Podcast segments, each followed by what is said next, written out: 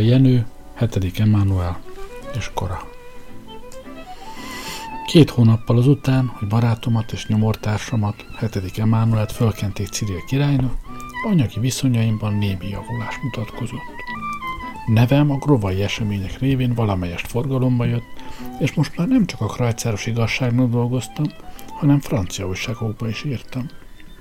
Két nagyobb cikket helyeztem el egy katonai revűben, az egyik Mária Teréziáról szólt, a másik az osztrák-magyar hadseregről.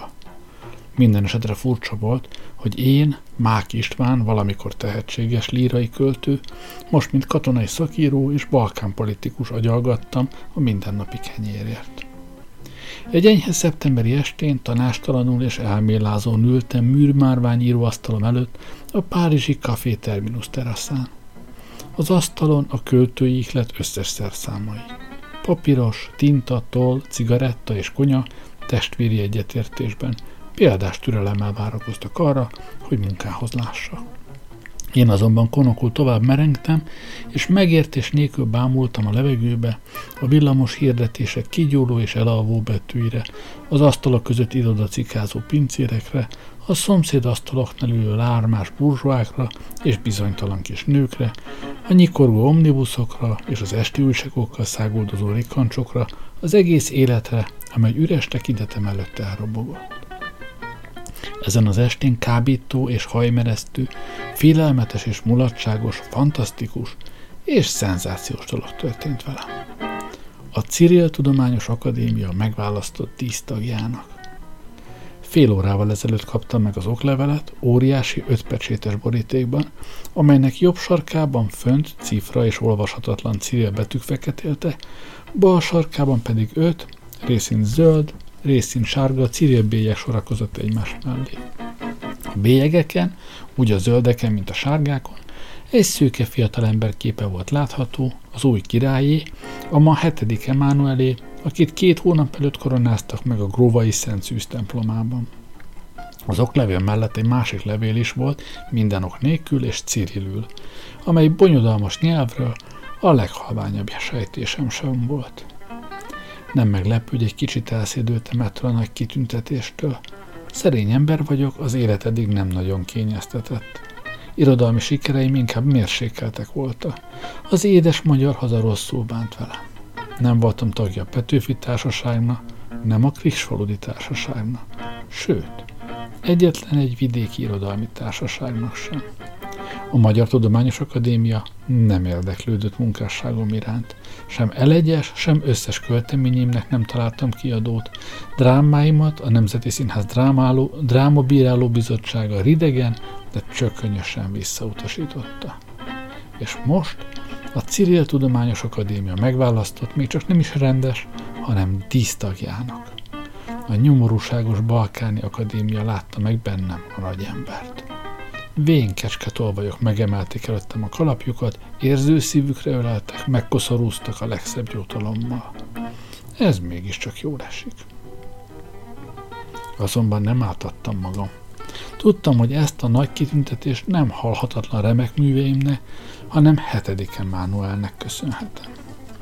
A király nem feledkezett meg hűséges és mindenek fölött ingyenes titkárjáról, aki olyan önzetlen lelkesedéssel vett részt a nagy civil összeesküvésben. A történelem megállapítja majd, hogy hetediken Mánuel nekem köszönheti trónját. Megállapítja majd azt is, hogy szolgálataimért nem fogadtam el jutalmat. Hetediken Manuel erőszakkal rám tukmálta a legnagyobb Cyril ordót, a vörös kecskeren nagy keresztjét, természetesen egy gyémántól, a kecske és a kereszt nélkül. Éppen csak a szalagot kaptam meg. Hetedik Emmanuel alkalmas itt érezte, hogy királyi háláját ezzel a szalaggal alig haródta le. Ennél fogva a szalagot két hónap múlva a Cyril Tudományos Akadémia díszok levele követte. Meghatottan gondoltam a fiatal királyra. Mégis szép, hogy nem feledkezett meg rólam, mondtam, és végre valahára megittam a konyakomat, amely türelmetlenkedni kezdett már a pohárban. Amikor két hónap előtt elutaztam Grovából, azt hittem, örökre végeztem Cirilországgal és királyával. És íme megint jelentkezik. És milyen gyöngéden, milyen tapintatosan. Cigarettára gyújtottam, és megint elővettem azt a Ciril levelet, amely az oklevélhez mellékelve volt. Tekintettem a gyors vonat sebességével és közönösségével siklott keresztül a betűk fekete sínein. Most éppen olyan kevésé tudtam elolvasni, mint egy fél órával ezelőtt. Türelmetlenül, idegesen néztem körül, valakit kerestem, valakit vártam. Mint hogy ez a valaki nem jelentkezett, kezembe vettem a tollat, végre bemártottam a tintába, végre megigazítottam a papírost, végre elkezdtem írni, végre, végre.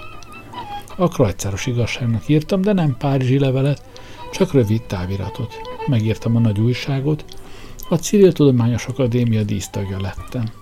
Egyszer, mint fizetésjavítást is kértem, vagy akadémikus valaki, vagy nem az. Mit fognak a fiúk holnap délután a Chicago kávéházban mondani? Csontos Siegfried, vendégábris, meg a többi? Mielőtt erre a fogas kérdésre felhettem volna, valaki megérintette a vállamat. Jó estét! Fölnéztem. Itt van valahára, üljön le Ivanics mester. Az Ivanics mesternek minősített egyén elhelyezkedett a műmárvány íróasztal mellett, és egy pohár torinói űrmöst rendelt, lelkére kötvén a pincérne, hogy néhány csöpp angostúrával fűszerezze. Aztán cigarettára gyújtott, és némán kérdőn nézett rá. Nagy újság, Ivanics mester! A Cyril Tudományos Akadémia, Ivanics közbevágott. Tudom, a követségen négy napja tudjuk már, az akadémia nekünk táviratozott az ön címéért. Örül neki? Istenem, minden esetre gratulálok. Noha őszintén megvalva nem szeretem ezeket a túlságosan olcsó kitüntetéseket. A vörös kecskeret szalagja, az akadémiai tagság. Közös barátunk, a kitűnő hetedik Emmanuel többet is tehetne önért. Kedves Ivanics maga nagyon jól tudja, hogy én önnek semmi sem kell, tudom. De ezek a cirile, ön tudja legjobban, mennyit dolgoztam ezért a hetedik Emmanuelért. Tudja azt is, hogy nekem nincsenek ambícióim. Mit akarok én? Valami finom, jó kis hivatalt, kevés munkával, nagy fizetéssel. A civil sajtóiroda főnöke szerettem volna lenni, vagy az állami zálogházak igazgatója, adófelügyelő, vagy a hivatalos lap szerkesztője. Ehelyett mindössze követségi titkár lettem nyomorúságos 6000 frank fizetéssel, amelyet öt koronás részletekben kapok meg. Az új király se fizet pontosan? Maga kérdezi? Maga, aki titkárkorában kölcsönt adott neki? Maga, aki éppen olyan jól tudja, mint én, hogy Cirilországban csak a királyok változnak, az erkölcsök soha. Meg aztán mit tudom én, lehet, hogy a pénzt postán elküldik, de hol van Groba, és hol van Párizs? Fizetésemből a pénzügyminisztertől lefelé a postaigazgatón keresztül mindenki ellop egy-két dénárt, úgyhogy főnökömnek, báró vég, állomási tivadar, párizsi civil követne, egy-két maravédi jut már csak. Azt életveszélyes fenyegetésekkel kell visszacsikarnom tőle. Nem élet ez, uram. Okosabb lett volna valami végkielégítés félét kérnem, és hazamennem Budapestre Balkán szakértőnek, aki az előtt is voltam. Ivanics mester haragosan itta meg az űrmöst, és jogos elkeseredésében rögtön megrendelte a másodikat is. Magán nem lehet segíteni.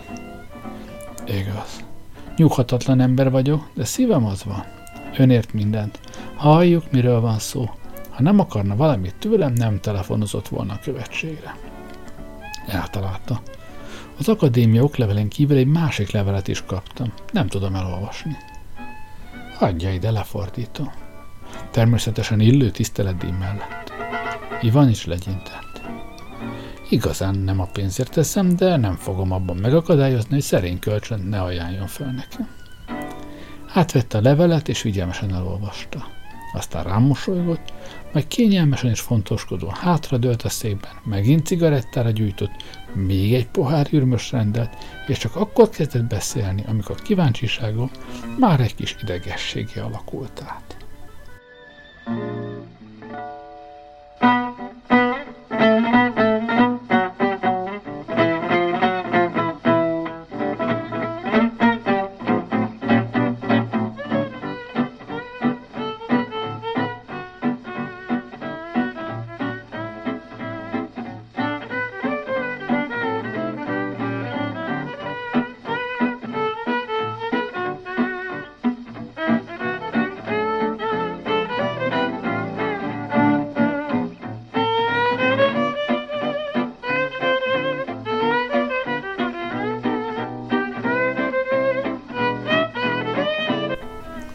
Levelet a Cyril Tudományos Akadémia írja.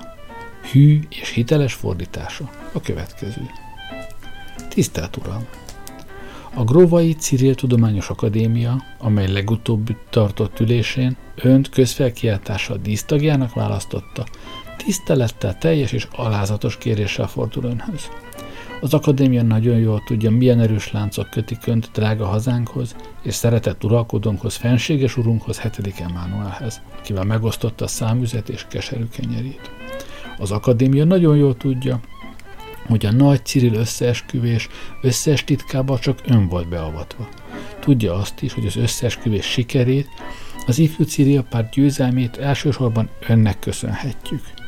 A Cyril történelme fontos eseményének összes szálait ön tartotta kezében, az ön politikai bölcsessége, finom diplomáciai okossága, helyes történeti érzéke oldotta meg a Cyril bonyodalmat mindenek javára és mindenek megelégedésével. A sötétségben téveigő Cyril belpolitikának ön mutatta meg a helyes utat, amelyen a béke és a kultúra virágai illatoznak. Éppen ezért akadémiánk elhatározta, hogy megiratja a nagy Cyril összeesküvés oknyomozó történetét, örökké fönnmaradó, halhatatlan emlékül egy dicsőséges cselekedetének.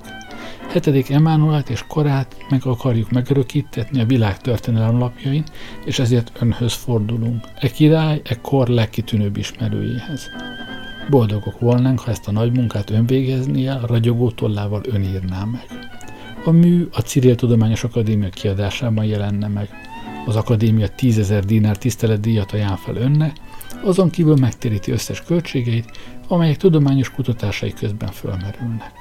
A nagy műnek három hónap alatt el kell készülnie, éppen ezért az akadémia boldog volna, ha ön hajlandó ezt a három hónapot az akadémia vendége gyanánt Grovában eltölteni, ahol lelkes segítő munkásokat, régi és új barátokat talál. Ismételten tisztelettel és alázattal kérjük, vállalja el ezt a munkát. Ez nem csak nekünk hővágyunk, hanem felséges urunknak, hetedik Emmanuelnak is óhajtása, nem szólva az egész Cyril nemzetről, amely lázas izgatottsággal várja, reméljük kedvező válaszát. Mély tisztelettel a Cyril Tudományos Akadémia nevében. Dr. Kruics, elnök. Ivanics mester nagyot lélegzett, amikor a levelet visszaadta. Ezzel szemben tátott szája lélegzett nélkül meredtem magam elé. A megtiszteltetéseknek ezt a halmazát, amely ma este váratlanul nyakamba szakadt, alig bírtam elviselni. Hogy a Cyril Tudományos Akadémia engem bíz meg egy nagyszabású történeti munka megírásával, engem, akit a Magyar Tudományos Akadémia elnök egyik megbízó, megnyitó beszédében fölületes firkásznak bélyegzett? Ez, ez, magam sem tudtam mi ez, csak azt tudtam, hogy előkelő és jó dolog. Azt éreztem csak, hogy az akadémia kérését nem szabad visszautasítanom. Ha már megválasztottak dísztagna, hadd lássák, hogy meg is érdemlem ezt a nagy kitüntetést. Igenis, megírom a nagy Cyril összeesküvés és hetedik Emmanuel történetét. Ragyogó tollammal írom meg, ahogy az akadémia elnöke mondta. A három hónap aggasztottsa. Három hónap nem nagy idő, nagyon szorgalmasnak kell lennem, hogy 12 hét alatt befejezzem a nagy munkát. Ivan is szigorúan nézett rám. Remélem nem megy bele ebbe az őrültségbe. Nagyon is belemegye. Csak a három hónap. Miért adnak csak három hónapot? Ezt ön kérdezi? Hetedik Emmanuelnak és korának legkitűnőbb ismerője? Oda lent alig, hanem attól tartanak, hogy négy hónap múlva hetedik Emánuel nem lesz már Cyril király. Oda lent zavarok vannak. Zavarok vannak, pénz nincs. Báró végállomási Cyril követ gyakran tépi a haját, ez nem lep meg.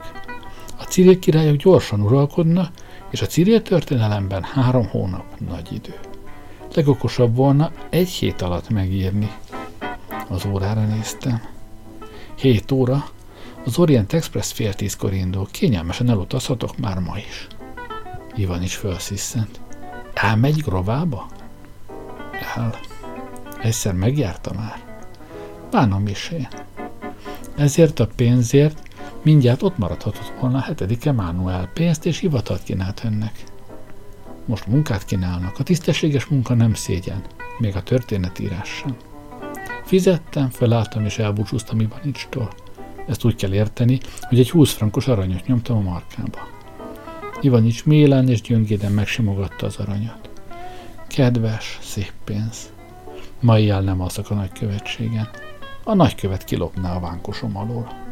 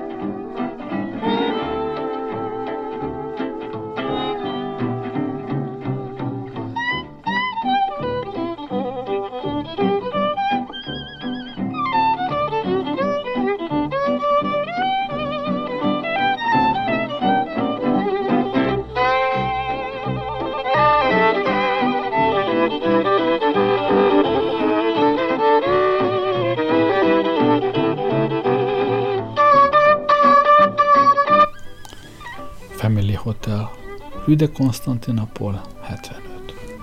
Itt laktam, az ötödik emeleten.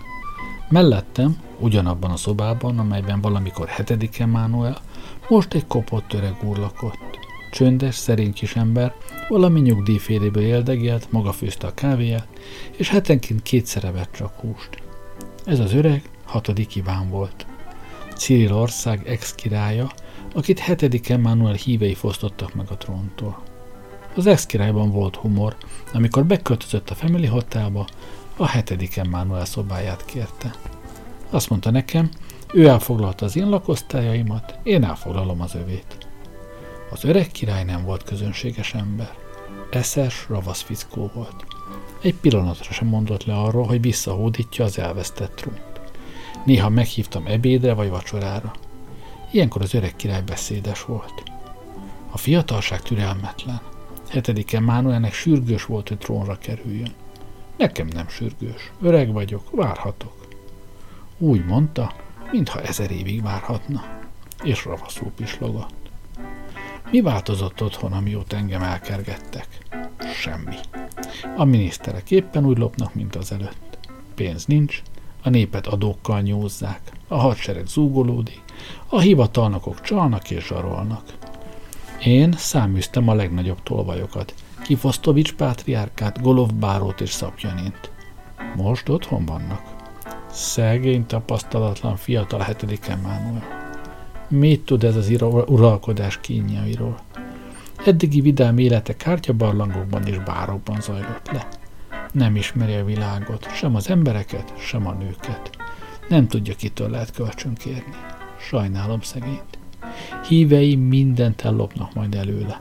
Nem tudom, mi marad neki. Sír, ne féltse hetedik Emánuelt. Ne féltsem, nézem meg engem. Én csak eleget loptam a ma hat év alatt, amíg a trónon ültem.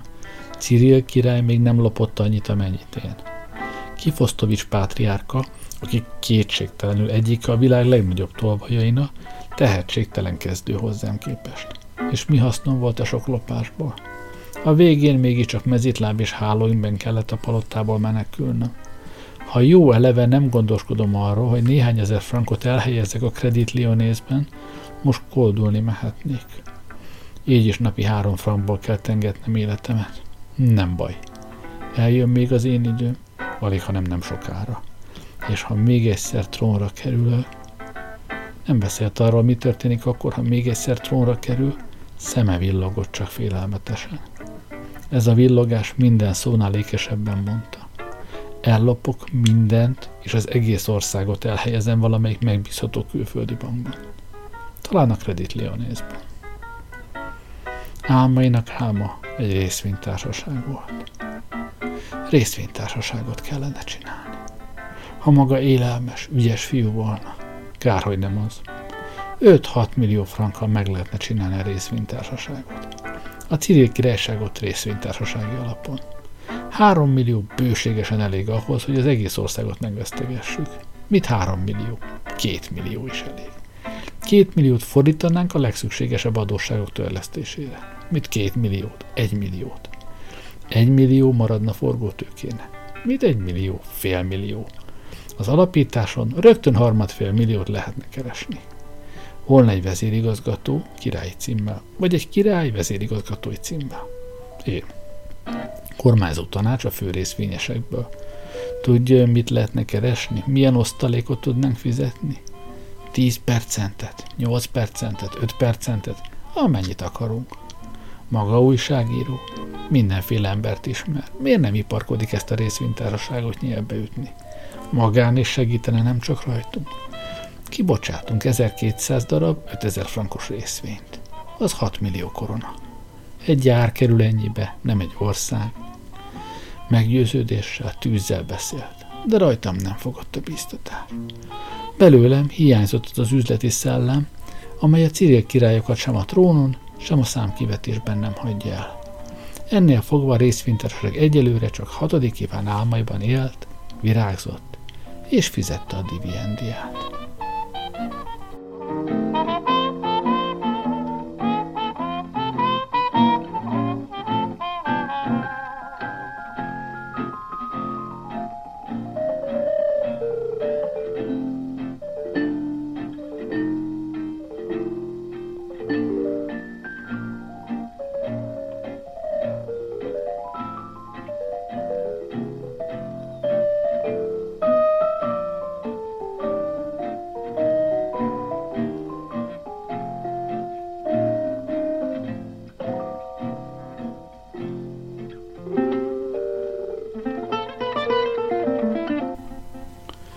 Amikor beléptem a Family Hotel holjába, hatodik Iván éppen az étlapot tanulmányozta. Magához intett. Kedves Mák! Sír? Mit tegyek? Szardíniát vagy olajbogyót? Sír. Mit tenne maga az én helyemben? Mindig lágyszívű fiú voltam, rögtön elhatároztam, hogy megvacsoráztatom az ex-királyt. Sír, valami jó kis levest tennék, egy tucat osztrigát, aztán valami derékbecsületes ostélyost. Az ex-király az ég felé fordította szemét, nagyot sohajtott. Igen, ha a részvénytársaság megalakult volna már, de így. Sír, velem ma nagy dolog történt. Csak nem talált tíz frankot az utcán, annál is nagyobb. A Cyril Tudományos Akadémia megválasztott dísztagjának. Hatodik Iván csalódottan nézett rá. Ez az a nagy dolog? Nekem nagy és szeretném megünnepelni. Jó vacsorával és egy pohár pesgővel. Az más, gyökeresen más. Ebben az esetben csak ugyan nagy dolog, hogy ön akadémikus lett. A Cyril Akadémiát nem kell lebecsülni. Nagyon válogatós társaság. Emlékezek, az én időmben egy német tudós 50 márkát ígért az akadémiának, ha megválasztja a levelező tagnak. Az akadémia ridegen visszautasította. Hatvanat kért. Önt pedig tökéletesen ingyen választotta meg. Nagy dolog. Tehát hol vacsorázunk? Itt a hotelban. Nem mehetek messzire, mert még ma este elutazok. Ha lehet, az Orient Express-szel. Hazautazik? Nem, Grovába megyek. Az ex elérzékenyedett. Grovába? Az én szép, drága városomba. Azok a gazcirilek. Mit akarnak már megint magától?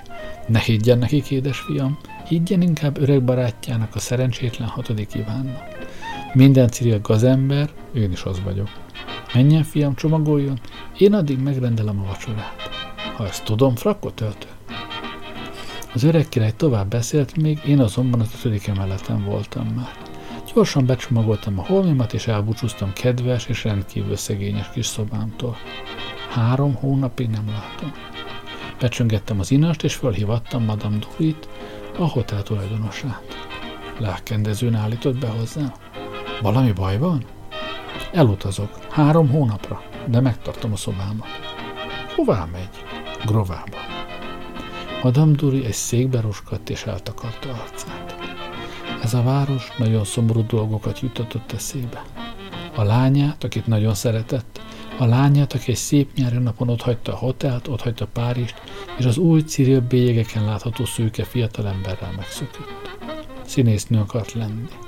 A szőke fiatalember azt mesélte neki, hogy Grovában van egy kis francia színház. Mesélt neki egyebet is, Blanche azt is elhitte. Most Grovában van. Kétszer írt anyjának, anyja nem felelt. Az egyoldalú levelezés abban maradt, Blanche sem írt többé. Madame Duri részporos harcán két nagy csöpp köldült végig, fekete barázdát szántott a fehér alapon. Látni fogja? Beszélni fog vele? Okvetlenül. Mondja meg neki. A sírás elfolytotta a szavát. Még mindig haragszik rá? Hogy haragszok-e? Nem arra neveltem, hogy egy királynak a szeretője legyen. A szomszéd pék is feleségül akarta venni. Azt hiszi Blanche, boldog lett volna pékkel? Azt hiszi, hogy most boldog? Tisztességes lány számára egy boldogság van csak. Férhez kell mennie. Madame Dury nagyon határozottan mondta ki ezt a bizonytalan értékű életbölcsességet. Kihívón harciasan nézett rám. Békíteni próbáltam. Istenem, ha szeretik egymást, ha szeretik egymást, akkor a királynak kutya kötelessége, hogy Blanche-t oltárhoz vezesse. Ezt maga sem mondja komolyan. De bizony, nagyon komolyan mondom. Többen is figyelmeztettek már rá. Itt a fogadóban is. Nem mondom meg a nevét, de nagyon előkelő úr. Miért ne venni el? Az ilyen koldus király, akinek a holmia még ma is itt van nálam zálogban. Ha maga úgy is elutazik rovába, nyilván üthetni ezt a házasságot. Nehéz lesz, kedves Duriné. Ne féljen, nem kívánom ingyen. Rászánnék néhány ezer frankot. Tehetem. 150 ezer frankom van a takarékpénztárban, és ez a hotel az enyém. A király nem jár rosszul, ha elveszi a lányomat. Ha meghalok, minden az övék. 150 ezer frank? Ez pénz, kivált odafönt az északi sarkon. A jó Duriné földrajz ismeretei nagyon hiányosak voltak, neki Cirilország valahol fönt, északon feküdt, jéghegyek és jegesmedvék között. Ebből a hitéből nem lehetett kigyógyítani. Meg volt győződve arról, hogy Blanche állatbőrökbe burkoltan gubbaszt valami kunyhófélében, mi alatt a király éjjel és paritjával jár ki a hómezőkre heringvadászatra. Szegény kislányom abban a hidegben. Tudom, ő is megbánta már, és szívesen hazajönne, ha jöhetne. Mert ide ugyan nem teszi be a lábát addig, míg hites felesége nem lett annak az embernek. Kedves Turiné, a Cyril király, Cyril király, az is mesterség? Lakik itt egy elcsapott Cyril király. Már csak úribb dolog Párizsban a Family Hotel tulajdonosának lenni. Esküdjenek meg, jöjjenek haza, és nem bánom. Átadom nekik az üzletet. Ez pálya. Ez jövő. Ennek van értelme. Megint nyugodtan nézhetnék az emberek szemébe. Nem kellene pirulnom amiatt, hogy a lányom megszökött egy királlyal. Ezt mondja meg nekik. Ha van eszük, igazat adnak nekem. Rendben van. Két hónapot adok neki. Ha két hónap múlva sem lesznek férj és feleség, olyat csinálok, hogy magam is megbánom. Mit? Férjhez megyek. Ha hét esztendőt letagadok, 37 éves vagyok. Még elég fiatal, elég csinos. Azt hiszi, nem kapok férjet? Hogy ne kapna? Itt van a pék, az, aki Blanst akart elvenni. Kétszer is megkérte már a kezemet. Kikosaraztam. Blanche miatt. Érette dolgoztam, neki takarékoskodtam, nem akarom, hogy a pénzemből másnak is jusson. De ha ez az erköstelen viszony folytatódik, hozzá megy a pékhez. Turiné felállt, az arcán furcsa mosoly jelent meg, gőgösen kivágta. Azt már nem. Külön kérőm is van. A mesebeli herceg? Annál is különb. Egy igazi király? Egy Cyril király? Itt lakik a hotelban. Hatodik Iván ő felsége. Megdermettem. A fogadósné büszkén ismételte. Hatodik Iván. Amióta beköltözött, lelkesen udvarol nekem. Akkor veszel, amikor akarom. Hát, ha ez az öreg, aki nem is szeret, elvehet engem, miért ne vehetnél a fiatal Blanst? Két hónapon belül egyikünkből királyné lesz. Vagy a lányomból, vagy belőlem. A lányomtól függ melyikünkből. Ezt üzenem neki, és hetedik Emánuelnak. Most pedig jó éjszakát és szerencsés utat. Ezzel kilejtett a szobából és eltűnt. Meglepődésemből lassan ocsúttam csak föl. Ejha, mondtam, mi alatt az ósli csika lépcsőn lekanyarodtam. Ejha!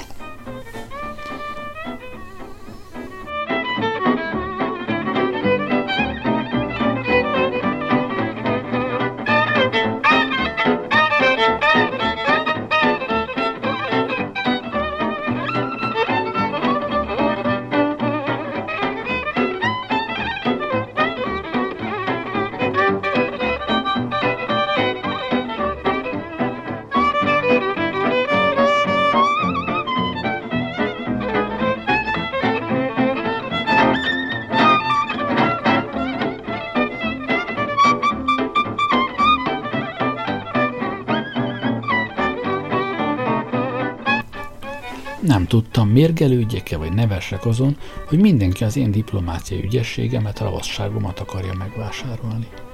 Hatodik kíván részvénytársaságot akar velem alapítatni.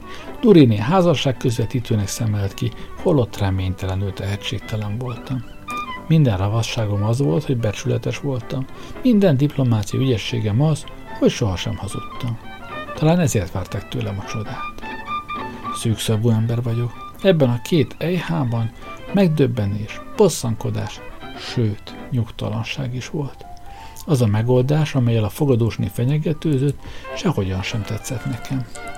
Noha alig, hanem rá akart ijeszteni csak a lányára, és nem gondolt komolyan arra, hogy ő maga megy férjhez, rögtön beláttam tervének legsötétebb mélységeibe. Hatodik kíván részéről a dolog halálosan komoly. Tudtam, hogy hatodik kíván nem riad vissza semmitől, mihelyt pénzről van szó. Habozás nélkül feleségül veszi a Family Hotel tulajdonosát. A jóforgalmú hotel és a 150 ezer frank készpénz.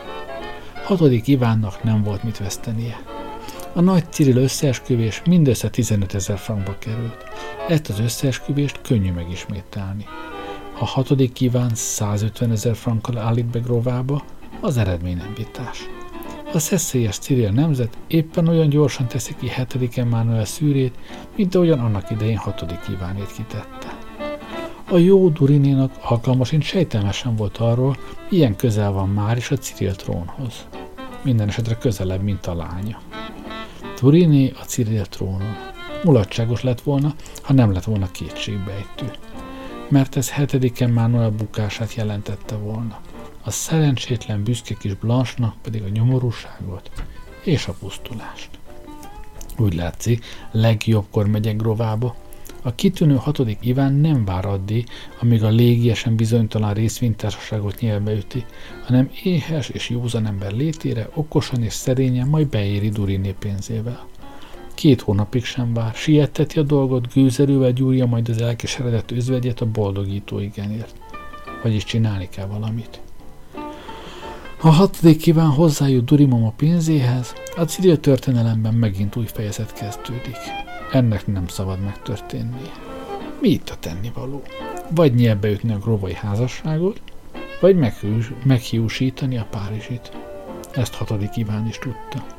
Előbb megpróbálja Blanche férjhez adni hetedik Emmanuelhez, akkor visszakapja trónját. a mezaliansz révén ingyen.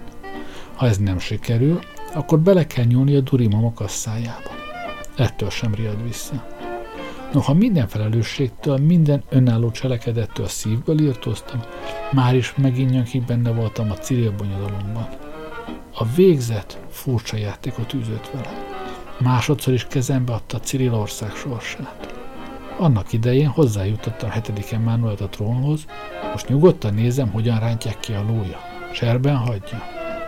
Csöndesen dühögtem. Szamárság, hogy beleártom magam. De mindegy. Egy szomársággal több vagy kevesebb. Megírom Cirilország múltját, és elintézem jövőjét.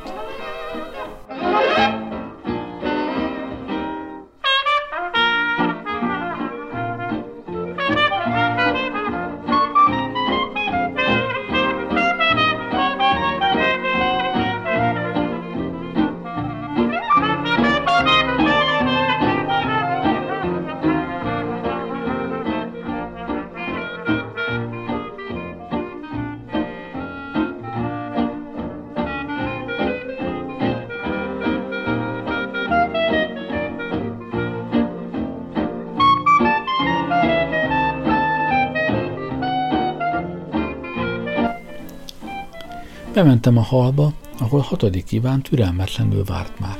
Panaszosan nyögdécselte. Meghallok az éjségtől, és maga nem jön. Alig van egy óránk, pedig szeretek kényelmesen vacsorázni. Valami mentegetőzés félét dadogtam, nem nagyon barátságosan néztem hatodik Ivánra. Ebben a pillanatban gyűlöltem a ravasz kis embert. Elábrándoztam.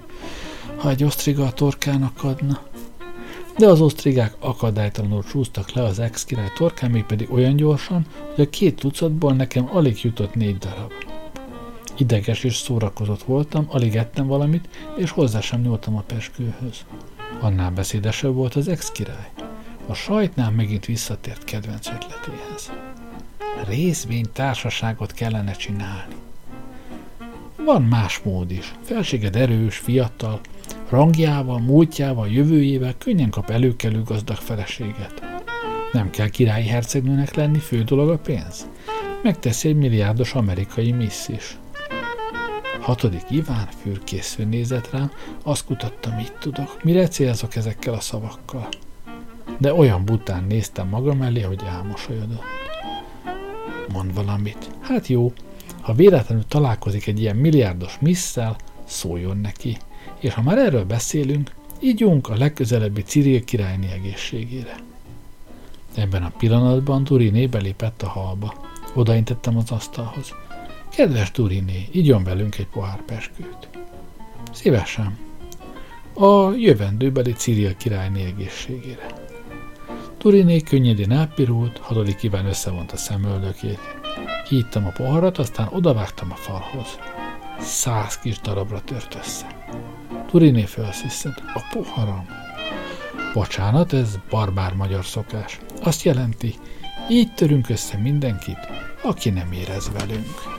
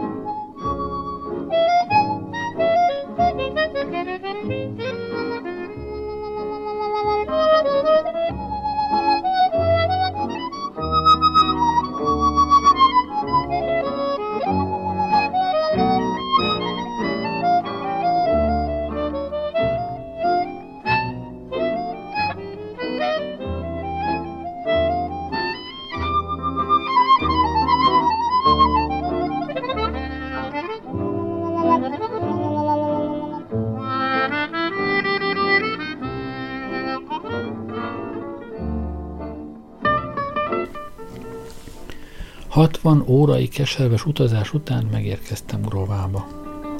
A vonaton bőségesen rájöttem arra, hogy gondolkozzak és emlékezzek. Régi dolgok jutottak eszembe. A Lizombár és a Nagy Ciril összeesküvés.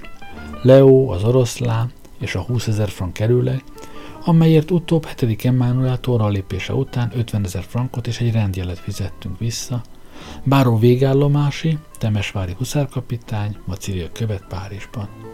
És mindenek fölött Blanche. Mit csinál? Az ősi, a Cirilek ősi koronázó városa nem változott ez alatt a két hónap alatt. Még mindig szegénység és szomorúság felhői lebegtek fölötte, talán feketében, mint az előtt. A Zuna partján a piros és kék házak még mindig pirosak és kékek voltak. Lehet, hogy most az volt piros, amely két hónappal ezelőtt kék volt, és az kék, amelyik az előtt piros. Nem változott a Grand Hotel sem, éppen olyan rongyos és piszkos volt, mint két hónappal ezelőtt, sőt az étterem abrosszai sem változtak azóta. A fogadóban rettenetes hajlongásokkal köszöntöttek. Tudták, hogy hetedik Emmanuel barátja vagyok, tudták, milyen jelentékeny szerepet játszottam a nagy Cyril összeesküvésben. A fogadós meg a pincérek kegyelmes úrnak szólítottak. Amikor tiltakoztam, ravaszul mosolyogtak. Ők jobban tudták, miféle cím jár nekem. A nagy utazás elfárasztott. Ahogy megérkeztem, rögtön lefeküdtem. Egyelőre nyugodtan alhattam, mert elutazásom előtt jó dolog jutott eszembe. A garda lép pályaudvarán megjelent a hűséges Ivanics, hogy még egyszer elbúcsúzzon tőle. Addig okés cél nélkül kúszált az éjszakában, a 20 frankos aranyjal nem mert hazamenni a nagykövetség palotájában levő padlás szobájába. Attól félt, hogy reggelre lába kell az aranyának. Inkább ő költötte el kis adagokban, kávéházból kávéházba vánszorodva. Nagyot nyögött. Pedig nagyon szeretnék lefeküdni. Álmos vagyok, és azért vagyok álmos, mert nem mehetek haza. Pokoli ötletem támadt. Ivanics mester nem költözne be az én szobámba?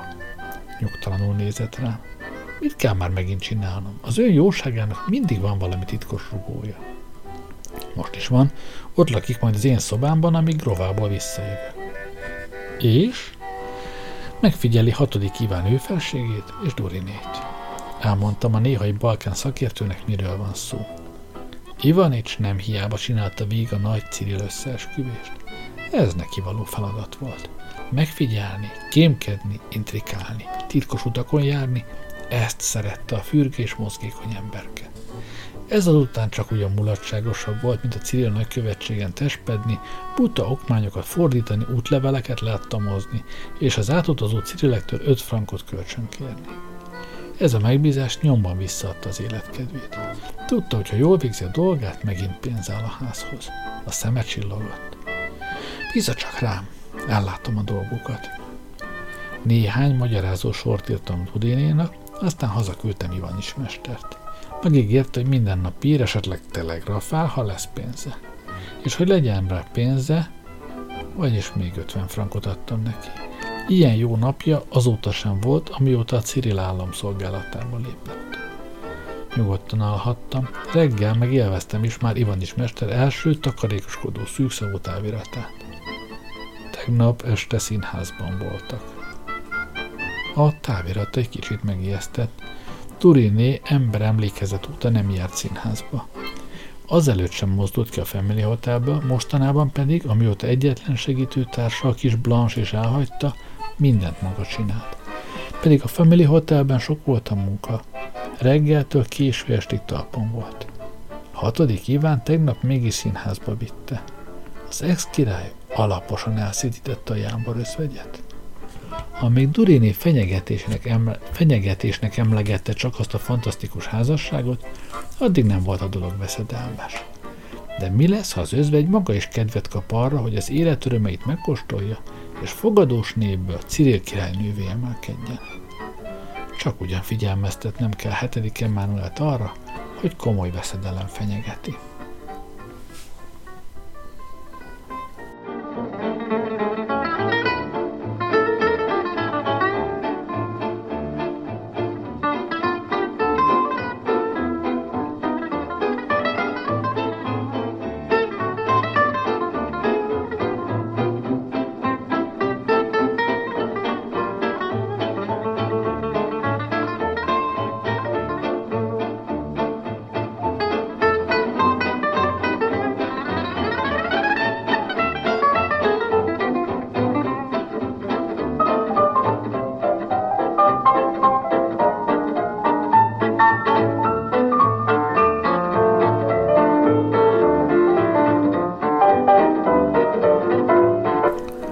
Vegyes érzésekkel léptem ki az utcára. Eszembe jutottak grovai emlékeim, a nagy Cyril összeesküvés kalandos mozzanatai. A féle rémregénynek láttam már az egész históriát ügyetlenül összeszerkesztett filmnek, amely a legolcsóbb hatásokkal dolgozik, állarcos tolvajokkal, detektívekkel, kémekkel, rendőrautókkal, lakatlan házakkal, napidíjas összeesküvőkkel, stb. stb. Hetedik Emmanuel trónra lépésének a történetét talán magam sem hittem volna el, ha véletlenül nem én játszom benne a legnagyobb szerepet. A Cyril történelem mindig bővelkedett meglepetésekben. Amióta a Cyril és az Emmanuelis dinasztia verekedett a trónért, az Ó Cyril párt meg az Ifjú Cyril párt az uralomért, a Cyril királyok lába alatt folyton rengett a föld. Csak a befejezés volt mindig ugyanaz, a Cyril király éjszakának évadján, hálóinkben mezítláb, egyetlen egy dénár nélkül menekült a palotából az ideiglenes, vagy az örökös számüzetésbe. Durinénak igaza volt. Cyril királynak lenni nem komoly mesterség. Sétára csábító szép őszi nap volt.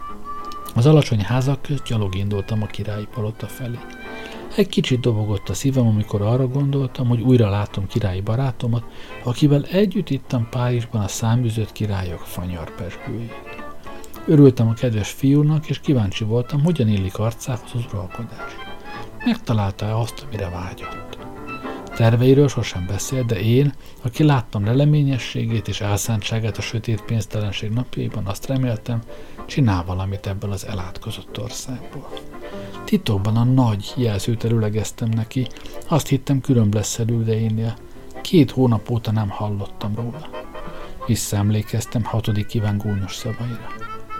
Mi változott azóta, hogy az én szűrömet kitették? Semmi.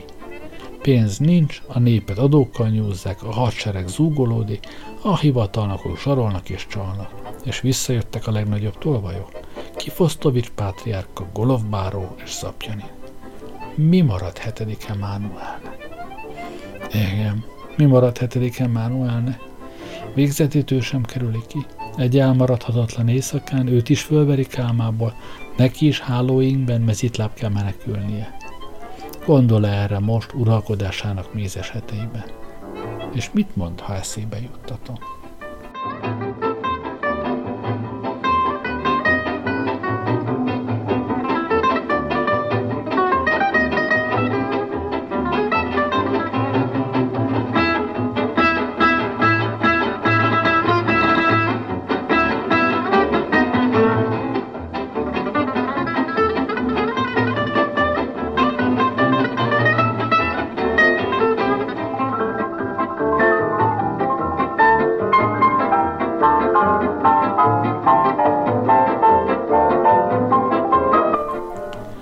Lassan, kényelmesen kanyarodtam fel a hegyre, amelynek tetejéről a királyi palota komoran és méltósággal nézett le az unára. Roskatag vén épületét századok óta nem tatorozták, nem volt rá pénz. Hogy is lett volna, amikor néha kenyére sem volt. De így volt szép, büszke szegénységben, nemes hölgy tépet ruhában. A palota kapujában két oldalt fegyveres őrök álltak, kanári sárka egyenruhában. Vállukon uraságoktól levetett ósdi puska. Odább egy hadnagy cigarettázott, álmodtan, unottan. A palota ablakai, mint fenyegető szemek sötét lettek. A palotától kb. 50 lépésnyire egy tehén legelt. Mezétlábas, borzas kislány őrizte, néha rávágott egy száraz ággal. Körös körül csönd és álmosság, ahogy elátkozott kastély körül, amelyben mindenki alszik. Odaléptem a hadnagyhoz, és franciául megkérdeztem, kinél kell audienciára jelentkeznem. A hadnagy vállát vonta, nem értette meg kérdésemet. Németül ismételtem, ugyanaz az eredmény. Valamit morgott Cirilül, amit viszont én nem értettem. Ott hagytam, és be akartam menni a palotába, a hadnagy azonban ut- utánam sietett. Heves tiltakozással mutogatta, nem szabad. Tanács talanságomban jó ötletem támadt, elővettem egy Cyril 5 dénárost. Erre a következő jelpárbeszéd folyt le közöttünk. Rámutattam hetedik Emmanuelnek a pénzdarabban látható képére. Aztán önnöm magamra mutattam, majd megint a képre. Ezt a játékot addig folytattam, amíg a hadnagy agyában derengeni kezdett, hogy beszélni akarok a királlyal. Aztán ő vette kezébe a pénzdarabot, és ő mutatott előbb rám, aztán a képre. Igen, bolintottam. Ő is igen bolintott, és a kapura mutatott. Szalott át, és hátat fordított nekem. A pénzt elfelejtette visszaadni. Akadály nélkül jutottam be a kapun fel az emeletre, ismertem a járást, voltam itt már egyszer, hatodik Ivánnal. Az üres, rideg folyosón egy lélekkel sem találkoztam. A kopár, szőnyegtelen folyosó sok néma zárt ajtajával nagyon szomorú volt.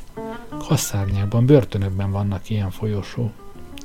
Lépéseim kopogását háromszorosan verte vissza a vízhang, de senki sem jelentkezett. Találomra elszántam, megnyomtam egy kisebb ajtó kilincsét. Az ajtó kinyílt, szerencsém volt. Abba a szobába nyitottam be, ahol az udvari lakályok várják a főudvarmester parancsait. A főudvarmester pillanatnyilag úgy látszik nem parancsolt semmit, mert a lakályok számra öten egy kerekasztal körül ültek és kártyáztak. Amikor beléptem, ilyetten ugrottak föl, és gyilkos szemmel néztek rá. Rendkívül udvarias voltam. Bocsánat, uraim, mondtam alázatosan és németül, miközben egy tíz koronás aranyat csillogtattam meg előttük, a kabinetirodába szeretnék eljutni. Az arany úgy hatott rájuk, mint a sötétségben kigyúlt lámpa az éjjeli bogarakra. Hevesen, tülekedően röpködték körül, hajba kaptak azon, melyikük vezessen el a kabinetirodába. Végre mind az öt elkísért. A kabinetirodában nagybajú, rossz képű ember fogadott. Elég mérgesen. De amikor átadtam névjegyemet, nagyon megenyhült. Alázatosan mondta. Ő felsége tudja már, hogy megérkezni méltóztatott, kéreti, hogy déli 12 órakor jelentkezni szíveskedjen. Déli 12 órakor. 10 óra sem volt, még két órát várakoznom kell, ott azt reméltem, hogy a palota minden ajtója rögtön megnyílik előttem. Mit csinálja? Szerencsére eszembe jutott, hogy van Grovában egy francia színház, és Blanche tagja ennek a francia színháznak. Hát, ha találkozhatok vele. Vagy legalábbis megtudom lakásának a címét. Elhagytam a palotát. A kapu előtt a hadnagy barátságosan megveregette a vállamat. A francia színház? Ezt a kérdést ingyen megértette, és a legelésző tehén irányába mutatott. Elindultam a tehén felé, és tőle kb. száz lépésnyire felfedeztem a francia színházat. A palota egyik szárnyépülepétét alakították át erre a célra.